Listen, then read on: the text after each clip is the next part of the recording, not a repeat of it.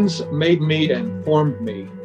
Give me understanding, so that I can learn your commands. Those who fear you will see me and rejoice, for I put my hope in your word. I know, Lord, that your judgments are just and that you have afflicted me fairly. May your faithful love comfort me as you promised your servant. May your compassion come to me so that I may live. For your instruction is my delight. Let the arrogant be put to shame for slandering me with lies. I will meditate on your precepts. Let those who fear you, those who know your decrees, turn to me. May my heart be blameless regarding your statutes, so that I will not be put to shame. Psalm 119, verses 73 to 80. And good morning, IBCM. Glad you're joining with me and the rest of us who are online, online this morning for our daily morning Bible study. Well, hope you had a great weekend and uh, wasn't it wonderful to worship together and to study God's Word to, together yesterday morning. Let me encourage you to be faithful in attending worship, even though it's online. I know that is a little bit difficult. I understand how hard it is to keep focus and attention on a screen, whether it be a, a phone or a, a, tablet or a computer or a, a, TV. It's difficult to keep attention on a screen, but hang in there. Um, next Sunday, we relaunch our in person worship for those who are vaccinated. We can have 30% in the room for those who are fully vaccinated. So hang on. We're making progress, and maybe sooner or later we'll be back to normal, and all of us can gather together for worship.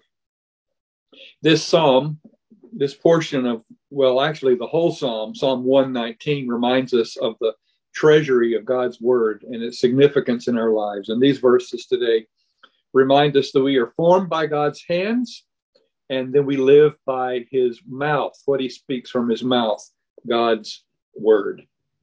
We're going to study today Galatians 6, verse 9. As we talk this week about the urgency of ministry, we're going to start with this verse today in Galatians 6, verse 9, uh, and um, we'll apply that to our, our daily lives here in just a few moments. But let's first begin with prayer.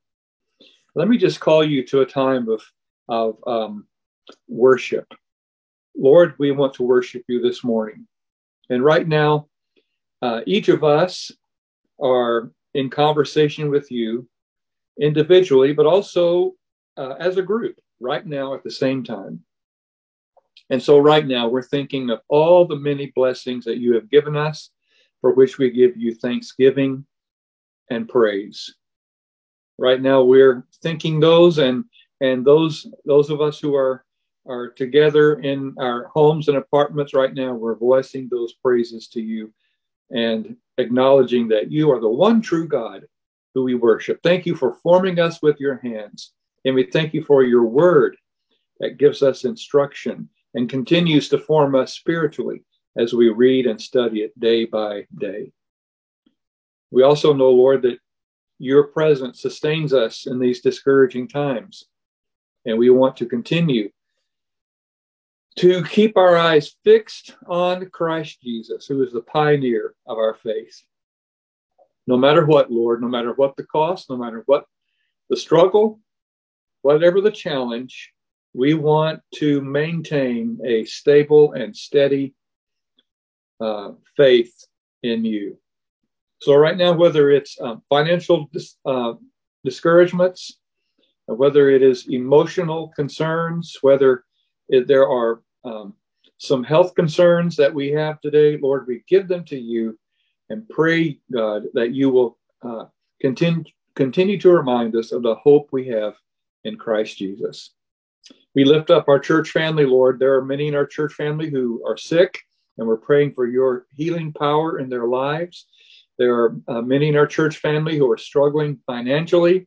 We pray, Lord, that you would provide jobs, that you would um, working through our church family, provide provisions and food. We, we do not want to forget to love each other and to be generous to each other, like that early church we studied a few weeks ago in Acts uh, chapter 2. Lord, we pray that you will continue to strengthen our fellowship, our unity, and our deep love for each other so that we can help each other in time of need.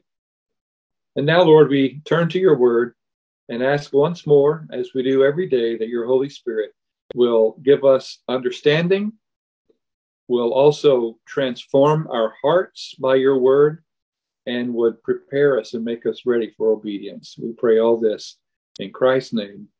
Amen. Let's start with the story. I read the story about a missionary who, for decades, served in an African country. And for those decades of his ministry and service in Africa, he planted, he sowed the gospel seed, person after person. He, he con- was faithful and continued for uh, more than 20 years to, to sow the gospel seed every opportunity he had. But in those years, he did not see one person come to Christ. Can you imagine how discouraging that might be? That this African country was a, Muslim country, and the people were very resistant to the gospel and the good news about Jesus Christ. Finally, it was time to retire, and he left the mission field and returned home. Years later, several years later, there were there was another group of missionaries who went to the same country and uh, in the same region of that country. They were not expecting to find any evidence of the gospel in that part of the world, knowing that it was a Muslim region. They were shocked in a good way to find out that there were a number of churches in that area. So they started asking questions. They began asking around in the villages just to find out from people how these churches got started. And they learned that after that first missionary left years ago, people began to believe in Jesus. Uh, they had Bibles that had been given to them over those years, and and they began to study their Bibles, and they they formed churches on their own. Sometimes you will never see the seed you plant. You never see what God does to grow it. It could be that someone else will harvest what you have sown. Sometimes God allows you or me, us, uh, to see years later the seeds that we faithfully planted that have become fruitful crops as a way to encourage us. I tell this story to highlight what Paul is teaching in Galatians chapter 6, verse 9. Let me read it to you. Let us not get tired of doing good, for we will reap at the proper time if we do not give up. This verse is a great encouragement to all of us who, seeing the urgency of ministry, experience challenges and discouragements. And it can be very discouraging at times. Do not grow weary in doing good, Paul encouraged. He's using an agricultural analogy to teach a spiritual lesson. You will reap a harvest in due time, he says. Uh, what is due time? It's it's God's perfect timing. You may keep sharing the gospel with family and friends. You may keep sharing the gospel with the same person over and over again. Or you might keep working in a ministry field, in a, in a ministry service, on a ministry team for a long time and see few results. Paul says, don't give up. Don't grow weary. What is it that makes us weary? What is it that makes us tired? Well, it could be lack of fruit. It could be that we, like that missionary in Africa, serve and faithfully minister the gospel for year after year and don't see much result. that can make us very weary. Sometimes, let me give us a little warning here. Sometimes, if we are operating in our own strength, by our own um, intelligence, without the proper prayer and, and spiritual preparation, we can grow tired because we're trying to do God's work by our strength. We need to make sure we're always working in God's power. That requires us to study the word daily. It requires us to pray daily, very specifically about the people that we are serving, that the Holy Spirit will prepare their hearts for the seeds of the gospel, and that He, God Himself, will bring about, about the fruit of our work. There are many other things that can cause us to grow weary in doing good, in planting seeds of the gospel. And Paul says, don't give up. Here's the reason why. He says, whatever one sows, whatever we sow, that we will also reap. Um, the one who sows to the Spirit in verse 8 will reap eternal life from the Spirit. So that builds on verse 8, also verse 7, where Paul wrote, uh, Don't be deceived, God is not mocked, for whatever a person sows, he will also reap. So, this agricultural analogy was one that everyone there in Paul's hearing, those people in the church at Galatia, they would have understood it was an agricultural economy. The principle of reaping and, or rather, sowing and reaping is all through the scriptures. It, it, it comes from a single fact that every person is in that in that day and age was in an agri- agri- agrarian society. So, and all of us who have planted a garden or worked on a farm is something that we know. You will always reap the same kind of thing that you sowed. So, if you sow corn, what will you reap? Corn. If you sow wheat, you will reap wheat. If you sow soybeans, you will reap soybeans and uh, you get the picture. We always reap, harvest what we plant. God has so designed this world that this fact is true in not only on the farm, but in ministry, in life, actually. For example, if you are a friendly person, then you're likely to have many friends. If you are a very helpful person, then there are going to be times in which people will likely help you. If you are very generous, then there will be times in which people will be generous to you and you will experience God's generosity as well. If you're diligent, uh, your employer will pay you. If you are lazy, you may not be able to eat. Spiritually, this is true as well. If we repent, if we if we sow repentance, what do we reap? God's forgiveness. If we keep on sinning, what do we reap? God's discipline. If we seek God, what do we reap? He will answer us. If you trust in yourself, what will you reap?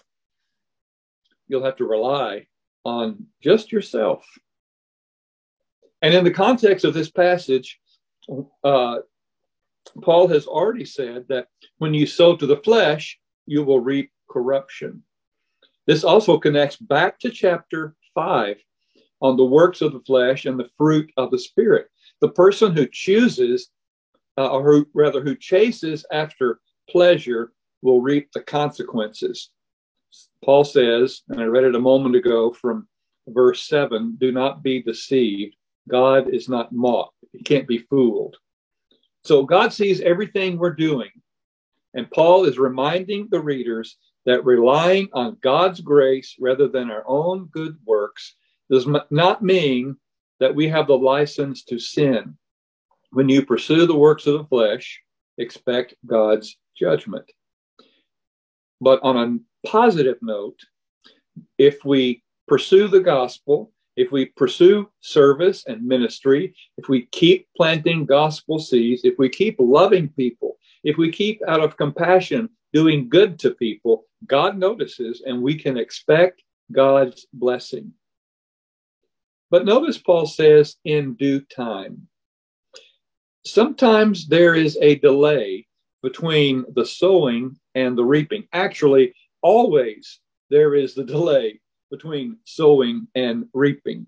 You don't plant corn one day and harvest corn the next, right? I mean, it takes time for the seed to germinate. If we grow impatient in farming, we will never eat. You have to wait until the stalk grow and the corn comes on the stalk, and you have to wait till you see, you know, uh, that the corn is is ripe and ready. Then you harvest the corn. If you're impatient, then you harvest the corn before it's ready and you have nothing to eat. So there is always waiting between the sowing and the reaping. And ministry is the same way. We can't expect overnight success. We must be patient. That's why Paul says, do not grow weary, do not grow tired, have patience, wait on God to bring the harvest we have a lot of bamboo in the Philippines, and bamboo is an example of the delay that happens between the sowing and the reaping. Bamboo seeds can take four to five years to germinate and sprout. That is a long time. You could plant a bamboo seed and not see any effects whatsoever for years. Then, in the fifth year, those shoots, those bamboo sprouts come up.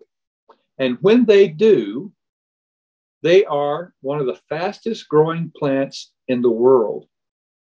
Some bamboo can grow up to 28 meters in a matter of four or five weeks after not even sprouting for five years. Spiritual sowing and reaping is like this. It may take a long time before we see the results of our actions, but sooner or later, in God's due time, in God's perfect time, we are promised that we will reap what we sow. What a good word for us today. Yes, ministry is urgent. And we're going to look at, at the next verse tomorrow and talk about opportunity. Ministry is urgent, but that doesn't mean it happens fast.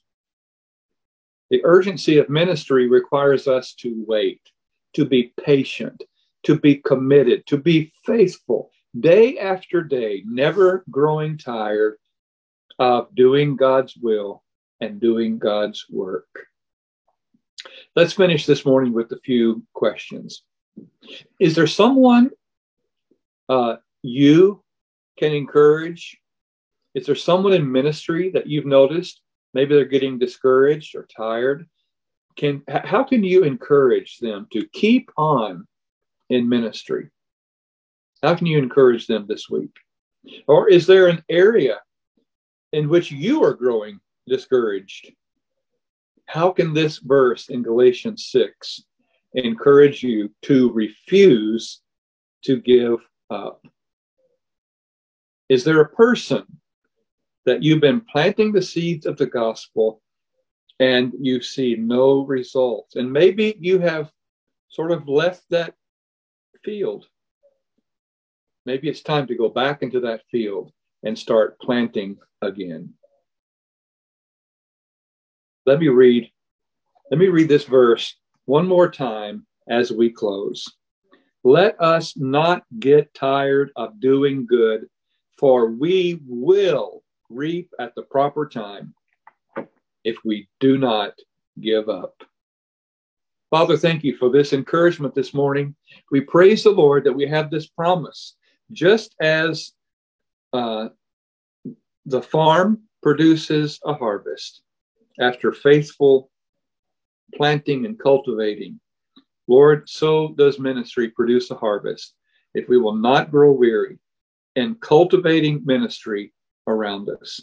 And so, Lord, uh, we pray for your encouragement today.